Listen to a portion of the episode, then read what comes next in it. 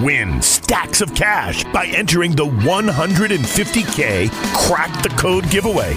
Brought to you by your local paper now through July 14th. Look for the code on page A2. Then visit 150kgiveaway.com and submit your entry. You could win the grand prize of $100,000. Grab the paper every day, get the code on page 2A, and improve your chances to win tons of weekly cash prizes. Visit 150kgiveaway.com for details.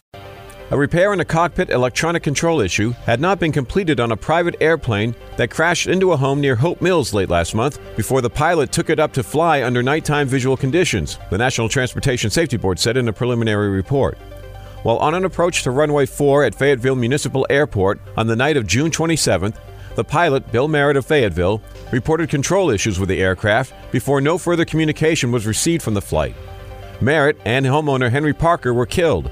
Parker's wife was seriously injured and hospitalized at Cape Fear Valley Medical Center.